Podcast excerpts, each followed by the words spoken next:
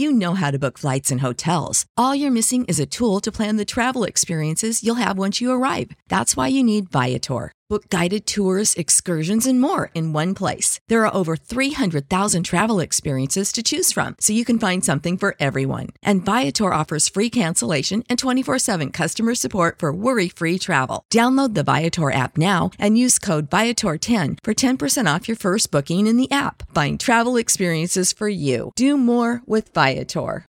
Without the ones like you, who work tirelessly to keep things running, everything would suddenly stop. Hospitals, factories, schools, and power plants, they all depend on you. No matter the weather, emergency, or time of day, you're the ones who get it done. At Grainger, we're here for you with professional grade industrial supplies. Count on real time product availability and fast delivery. Call clickgrainger.com or just stop by. Grainger for the ones who get it done.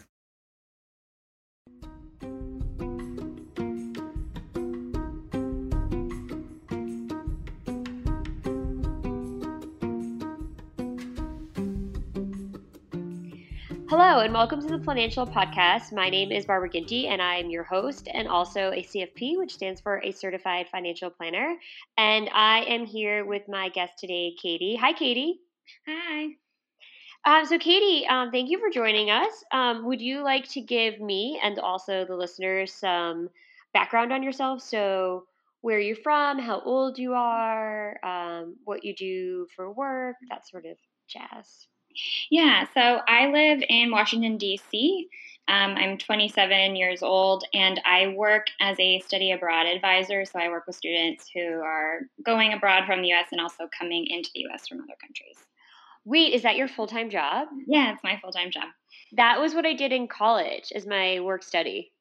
Oh, yeah. Yeah, that's cool. I loved it. I didn't know that was like a full time gig. I would have probably done that if I had known. I would just switch with you. yeah, no, it is a full time gig. It's it's cool. It's cool to get to work with people from all over the world every day. Oh, absolutely. Yeah, and encourage students to like take that opportunity, like to go. I think it's the only time in my entire life because you know I didn't do a gap year um, that I was ever able to spend that much time abroad was in college. Yeah, I think for, for most people, it's definitely the case. Um, although, unfortunately, at the moment, the, the industry is like, certainly impacted by COVID in a big way. Yeah. So what happened? Oh, so then I'm going to go like on a little bit of a tangent. But so what happened to other students that were studying abroad? Like, did they have to come home or? Yeah, it's it's interesting. It's sort of all over the place. A lot of students did come home, but there were some students who felt safer wherever they were, sheltering in place rather than coming home. So okay. um, some students decided to like shelter in place. Um, although in certain countries, that means that some students are like still still wherever they were. So.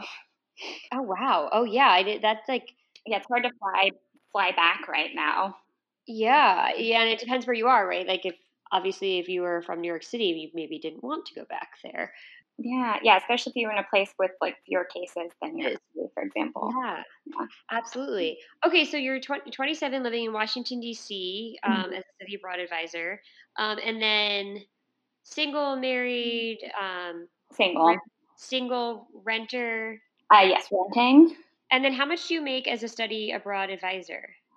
So I make $42,000 a year, but starting July 1st, we'll have a 5% pay cut given um, COVID. Oh, and is this because of COVID?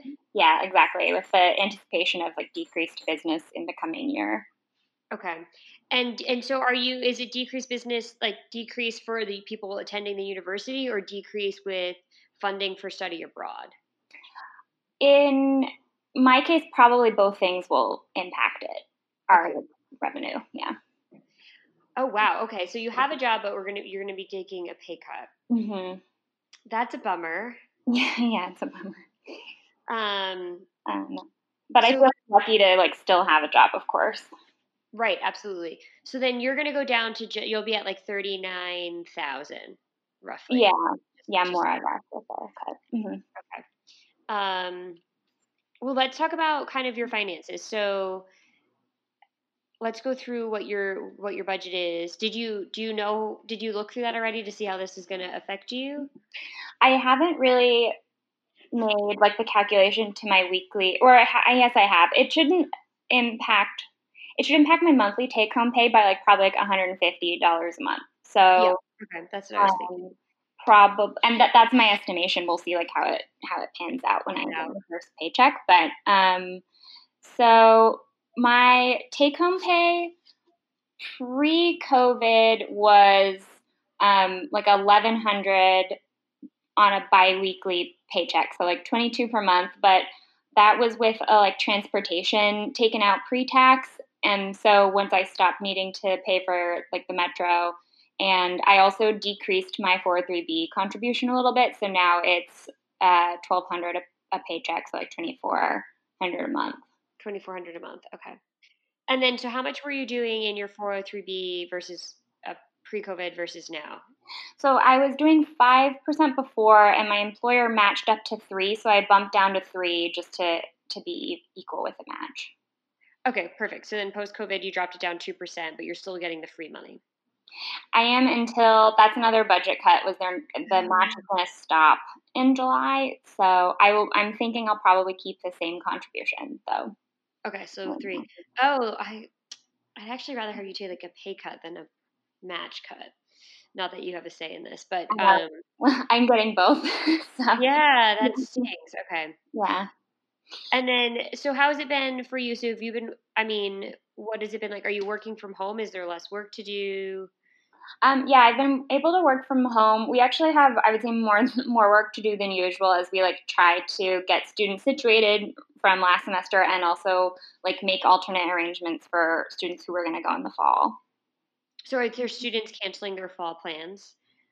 There's yeah, a lot of students are canceling for the fall, or a lot of them are like moving to spring 2021 instead. Oh, okay, so just pushing it out. Mm-hmm. Yeah, in the hopes that things get better. Yeah, that w- it would be ideal if things got better. Yeah. Um, okay, so then how and so then what is your what does your budget look like? How much are you spending? What is your essential spending? Yeah, so um, I have the so the yeah the 403b the and my health insurance are taken out from the paycheck um, before the take home pay. I have a thousand pay a thousand dollars in rent a month. Um, 35 for Wi-Fi. My electric bill is has been like 35, but it'll probably go up over the summer with AC and Yep. being home more often.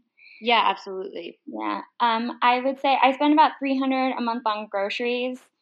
Um, eating out budget has been has I've definitely been spending less on that since COVID started, but I still pay, I would guess I still spend like 200 on takeout um, during COVID, and then um, I have let's see what else. Cell phone or Cell phone. Um, I yeah, ten dollars a month. I'm on my parents. I contribute to my family plan. okay. Um, and then I have um, about $60 in additional medical expenses per month. I have um, a dog, which is probably like $50 a month in expenses generally. Um, and then I would say I spend like a a hundred dollar, a hundred to two hundred dollars on like purchases from Amazon. So like, you know, yeah. stuff, stuff for the house or not always that essential, but you know, miscellaneous. Miscellaneous. Okay. So let's see. And then now, are you living alone? Is it the is the thousand for your share, or you live? Do you live alone? I live by myself. Okay, that's nice. Um, so pre miscellaneous, you're at seven hundred in addition to rent. So let's just say like another two hundred for miscellaneous.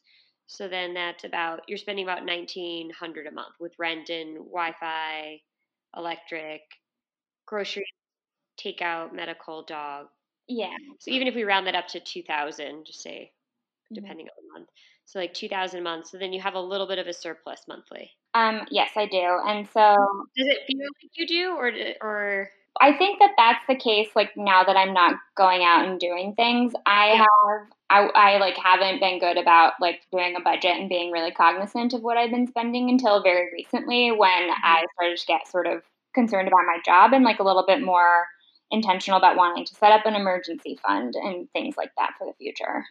Okay, great. Yeah, so let's talk about that. So, do you have an emergency fund? Um, I I have some savings, but I don't have them sort of separate from my like regular savings account. Okay. I have about five thousand in savings. I have a four hundred one k and then a from an old job and a four hundred oh three b from this current job. Um, okay, great. And then so five thousand is just like is it in your checking account or is it like in a savings account linked to your checking account? Yeah, savings account linked to the checking account. Perfect. Okay, so that that counts as an emergency fund. Okay. It it doesn't have to be titled an emergency fund, but essentially, emergency fund is just you know having cash available if there were an emergency. So, for instance, if you did lose your job, you could use that five thousand to pay your bills for. I mean, you would get by for like you'd probably cut out some of the takeout and Amazon, right? So you could probably get by for like two and a half, maybe three months if you stretched it. Yeah, yeah. So that um, I want to definitely want to keep contributing to that, like maybe more intentionally. And I'm also considering um, if I could, you know, like opening another retirement fund in a way, like through mm-hmm. an online bank like an Ellevest, that sort of thing, so that I could also start contributing a little bit more intentionally to my retirement in addition to what I'm doing with my paycheck. Yeah, absolutely. So, what do you have in the old 401k? In the old 401k, at the moment, it's at, at like 7,400. Okay, great. And then what are you? So, you, so how long have you been at this job? I've been at this job for two years. They only start the 403b contributions at your one year mark. Yeah. Um, okay, so then how much do you have in there? And that will obviously be smaller because you've only done it for a year. Yeah, I have 1200 in that one. Okay, great. Yeah, so what you could do, um, and the, you know, it always goes back and forth whether your best option is to do a traditional IRA or Roth IRA. You're mm-hmm. in a lower, probably lower tax brackets. You could do the Roth IRA. Mm-hmm. Um, so take the tax break at work because you're putting that in pre-tax and then outside of work you could do a Roth. So that would be post-tax money, meaning you're not going to get a tax break on it. But when you go to take it out in retirement, so and the rule is five years and after 59 and a half, it comes out tax-free. Yeah. Yeah. But I would do so I think it's that would be a good idea to do I think it's great that you're doing the 403b at work. I hope to God they give you back the match. Um, yeah, like once so. hopefully things settle down with the with the COVID, and then that's great because then you could if you got yourself back up to five percent and they're doing three, then that's eight percent, and then you could do something outside of work because it it would be great to get to uh, to like a ten percent for retirement, and then with the emergency fund, and I really feel like the emergency fund is like the shining star of COVID, right? Because it's I think it helped alleviate some stress for people having cash available. So God forbid you lost your job, that you knew you could, you know, pay rent and pay bills for a, a period of time. Uh, because I feel like pre-COVID, people were like, "Oh, I don't really need the emergency fund. I'm not going to have an emergency." And this is like very clear that you might not have an emergency, but an emergency could still happen. Yes. so so I think I think that using this as an opportunity, since you're not going out as much, right? Like I, I feel like for most for the most part, since you're employed, but you know, lifestyle has changed where we're just not going out and seeing people as often or taking trips. It's a good opportunity to kind of to focus on your saving, right? Just mm-hmm. because everything has been paused for the moment and use that to try and build that up a little bit more. I would say if you got closer to 6,000 that would give you about three months, give or take, to cover expenses. And I think that you could make six thousand stretch farther if you had to, right? Yeah, for sure. By cutting out other other pieces of the budget. Yeah, by cutting out you know the takeout and um, so your grocery bill might go up, but then maybe you could you know sustain yourself on you know 400 a month on groceries or 450 on groceries and then rent and then just the bare basics eh, you know and not you know eliminate obviously Amazon or any of those additional uh, spending if you if you lost your job and you had to. Um, so I would strive to get that to six thousand. If you can get it up higher, that's great. It just gives you more wiggle room, right? Mm-hmm. Um, so the benchmark is usually three to six months in an emergency fund. So you're just about there with the three months, and then does I don't think it hurts to have a bit more. But I also like the idea of once you maybe get to six thousand, maybe splitting the difference and then doing additional retirement plus continuing to fund the emergency fund. Okay, that makes a ton of sense. Does that make sense? Mm-hmm. And I think you could do the Roth um, since you're doing the pre-tax at work. Maybe do the you know the after-tax outside of work. So set yourself up with a Roth IRA. Okay, yeah. I guess what I failed to mention was I have about $6,400. So I, I got a master's degree, and so I have about $6,400 in loans. But I, I luckily borrowed from my parents. So they gave me like a really, I have like a 2% interest rate. Oh, so you have a very low interest rate. Okay. And then how much do you put towards that a month? I have been doing like a hundred dollars, like a bare minimum at this point. And but I would like to be able to get that done a little bit faster. Yeah, oh absolutely. So I would say are you sa- do you think you're saving about 300 a month now with covid mm-hmm. like if you're bringing in 2400 a month your bills are about 2000 are you saving the rest do you feel like you have surplus at the end of the month i do feel like i have yeah surplus that i'm saving at the end of the month so then maybe what you could do is and how much do you put towards the emergency fund monthly I would say I've not been like intentional about how much to put away. What's whatever's kind of left over. So let's just say that you have do you think it's fair to say that there's 400 left over at the end of the month? You know, with the number you with numbers you gave me, or do you think it's like 300? I think, yeah, I would say once I, if we're talking like expenses like rent, food, and things like that, not counting the what I have left over to like split between savings and um, paying yeah. back that loan. Yeah, I'm, I would say I spend about 2000 a month. So there's probably about 400 left over. Okay. At this point. Then maybe what I would do because I'm on the fence. Because one way you could do it is just say, I'm just going to take 400 a month and try and tackle one goal and then be done with it. Mm-hmm. So, I mean, if you could do 400 a month towards the emergency fund, you would get that to 6,000 in like two and a half months. Yeah. yeah. Right. So you'd be done with, then then you would have three months of emergency fund and you could say okay i'm going to pause on that for a bit. And then you could take the 400 and maybe do 100 a month towards the roth or split the difference maybe do 200 towards the roth and 200 towards the student loans. It would still take you a while with the student loans but you all you do have a very you know your if your parents are holding it and you're only paying them 2% that's a very low rate. And if you could get money in the Roth IRA, you know, while you're 27, 28, 29, 30, that makes a big difference in terms of compounding of interest. Yeah, that's also sort of what I'm thinking about is trying to get that started as soon as possible just possible. because of the compounding interest, right? Yeah. So that's maybe what I would do. I would maybe spend the next two and a half months and just get that emergency fund up to 6000 mm-hmm. And then from there, I would split the difference and maybe do 200 towards your loans and then 200 a month towards the Roth. So 100 a pay period. Okay, that makes a lot of sense. And then that way, you get you get money in the Roth, you know, while you're young, uh, but you're also working on getting rid of the loans. Yeah. Okay. Cool. That seems yeah. Like, that feel manageable? It seems really manageable. Yeah. Okay.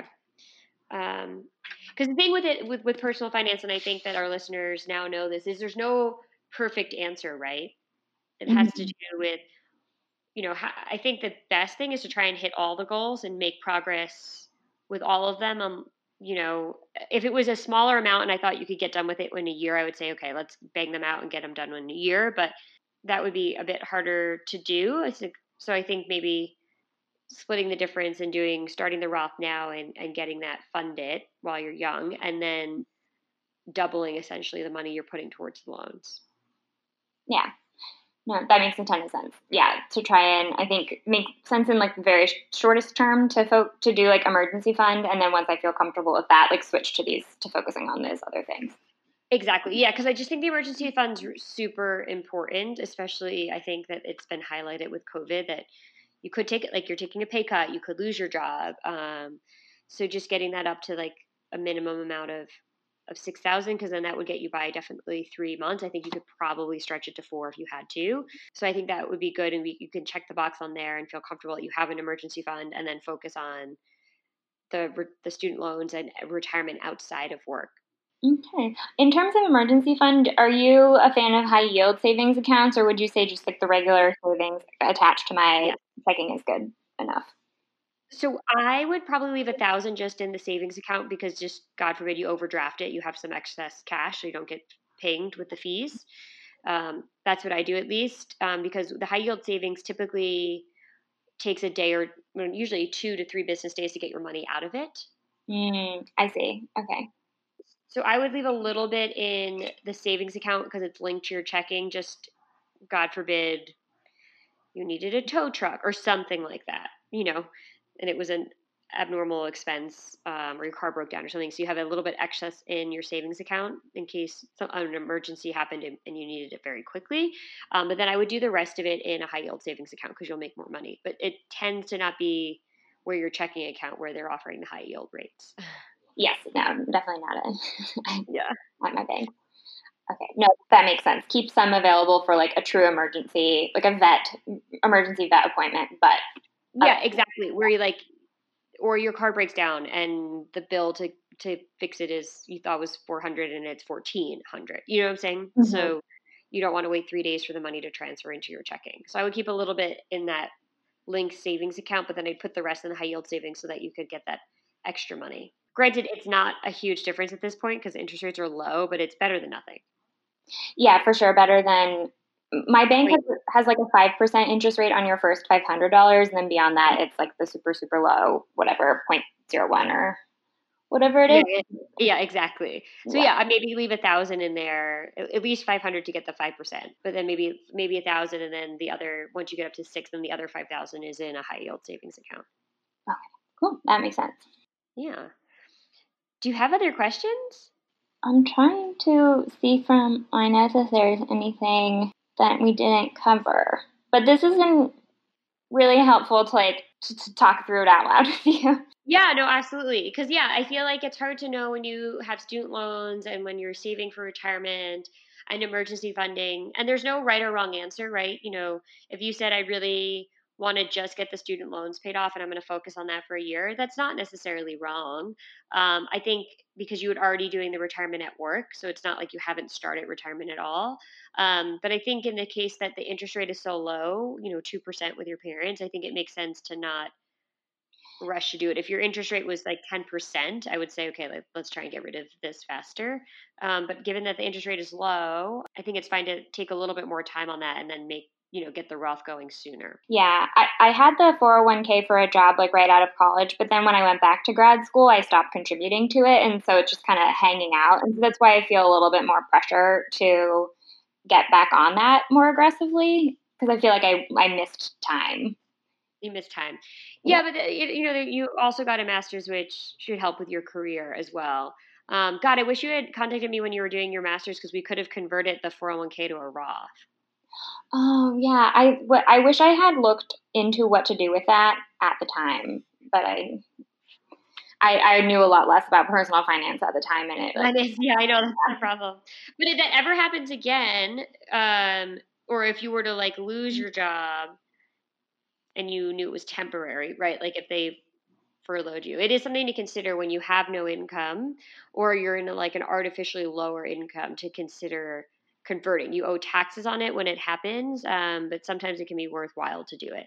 Not always, obviously. You'd want to consult someone before you did it, but it can be worthwhile. Oh, that was actually a question I did want to ask. So if I have it in, I have the 401k just in the account that it was in before. Should I, so I, you think that I should, the best thing to do would be to transfer the existing 401k to a Roth and then be contributing to that?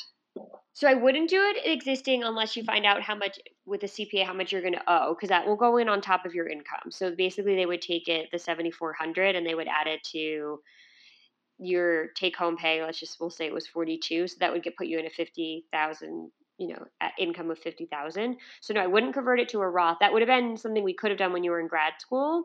Mm. That would have been like a proactive move. But that's okay. Not everyone knows about it then.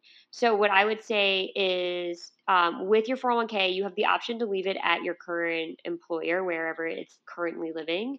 Um, I do think there's something to be said for moving it over. If you're going to open, let's say, a Roth IRA with Ellevest, then maybe having it there too and having your traditional IRA and your Roth IRA together so that you're monitoring them better because sometimes when you leave it at an old work plan and you're not paying attention to it, you know, it's not ideal. Yeah. So I like having things kind of aggregated so that things aren't all over the place, so that you then have, you know, your IRA and your Roth together, so you can log in and see both of them.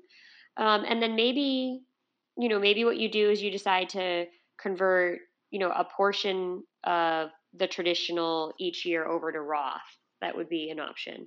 So rather than doing the entire amount, um, you do two thousand a year because it's not a huge tax hit, and then maybe then you don't get a tax refund for doing that. Oh, okay. Uh, I did not even know that was an option. Yeah, you don't have to do the whole thing. Okay. But you absolutely want to consult a tax advisor just to have an understanding of what the tax ramifications will be. Okay, yeah, I understand what that means.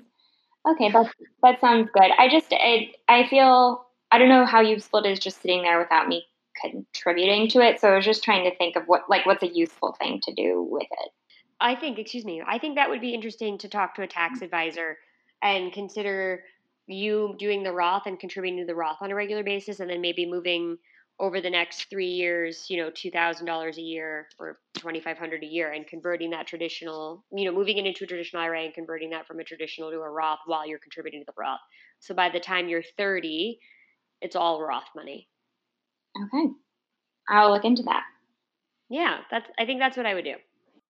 Because you shouldn't be with if your income is going to be 39,000, 40,000, you shouldn't be in too high of a bracket that 2500 shouldn't make a huge shouldn't be a huge bill for you which is probably eat up if you were getting a tax refund, any tax refund, or you might have to contribute a couple hundred dollars to do it.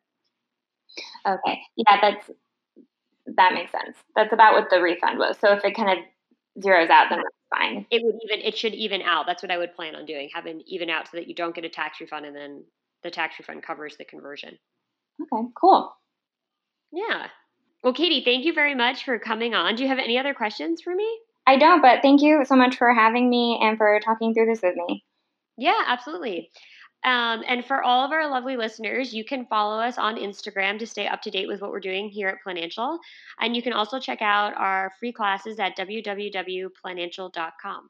You can probably treat yourself to an ad free upgrade, or at least grab an extra latte. After getting a Chime checking account with features like fee free overdraft up to $200 with SpotMe, no minimum balance requirements, and no monthly fees. Open your account in minutes at chime.com slash goals24. That's chime.com slash goals24. Chime. Feels like progress. Banking services and debit card provided by Bancorp Bank NA or Stride Bank NA. Members FDIC. SpotMe eligibility requirements and overdraft limits apply. You know how to book flights and hotels. All you're missing is a tool to plan the travel experiences you'll have once you arrive. That's why you need Viator. Book guided tours, excursions, and more in one place. There are over 300,000 travel experiences to choose from, so you can find something for everyone. And Viator offers free cancellation and 24 7 customer support for worry free travel. Download the Viator app now and use code Viator10 for 10% off your first booking in the app. Find travel experiences for you. Do more with Viator.